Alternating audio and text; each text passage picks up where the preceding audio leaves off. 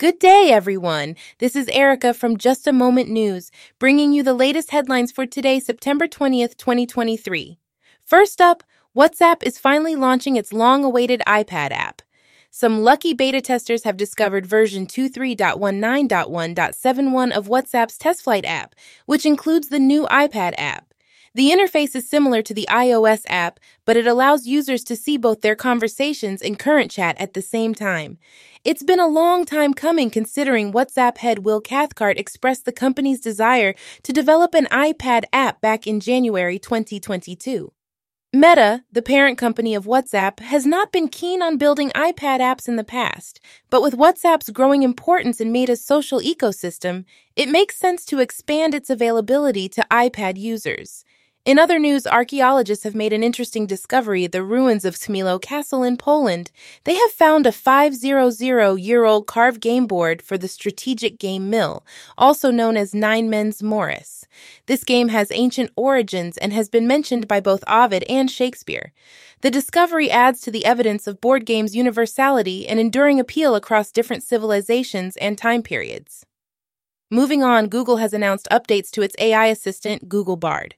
The updates include integration with various Google apps and a double check button to validate its output against web content. Google Bard extensions have also been introduced, allowing for more functional integrations with apps like Gmail and Google Drive.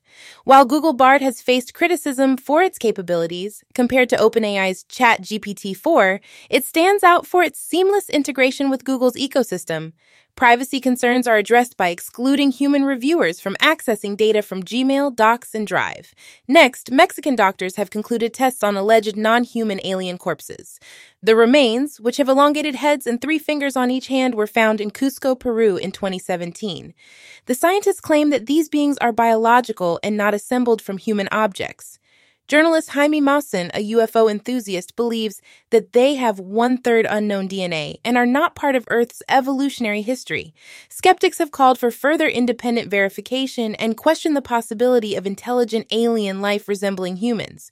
These findings may have an impact on Mexican politicians who are considering the aerial space protection law, which could make Mexico the first country to legally acknowledge the presence of aliens.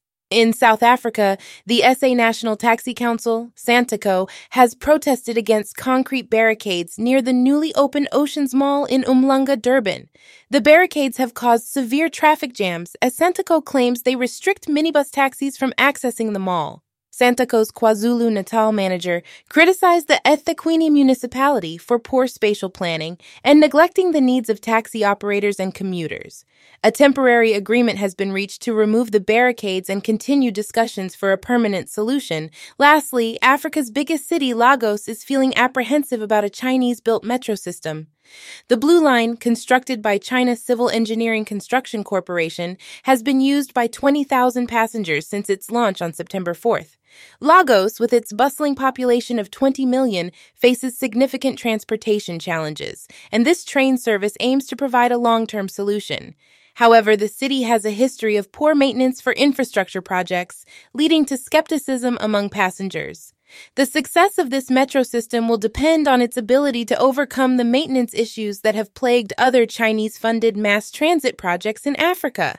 That's all for today's headlines. Stay tuned for more news updates. This is Erica from Just a Moment News signing off.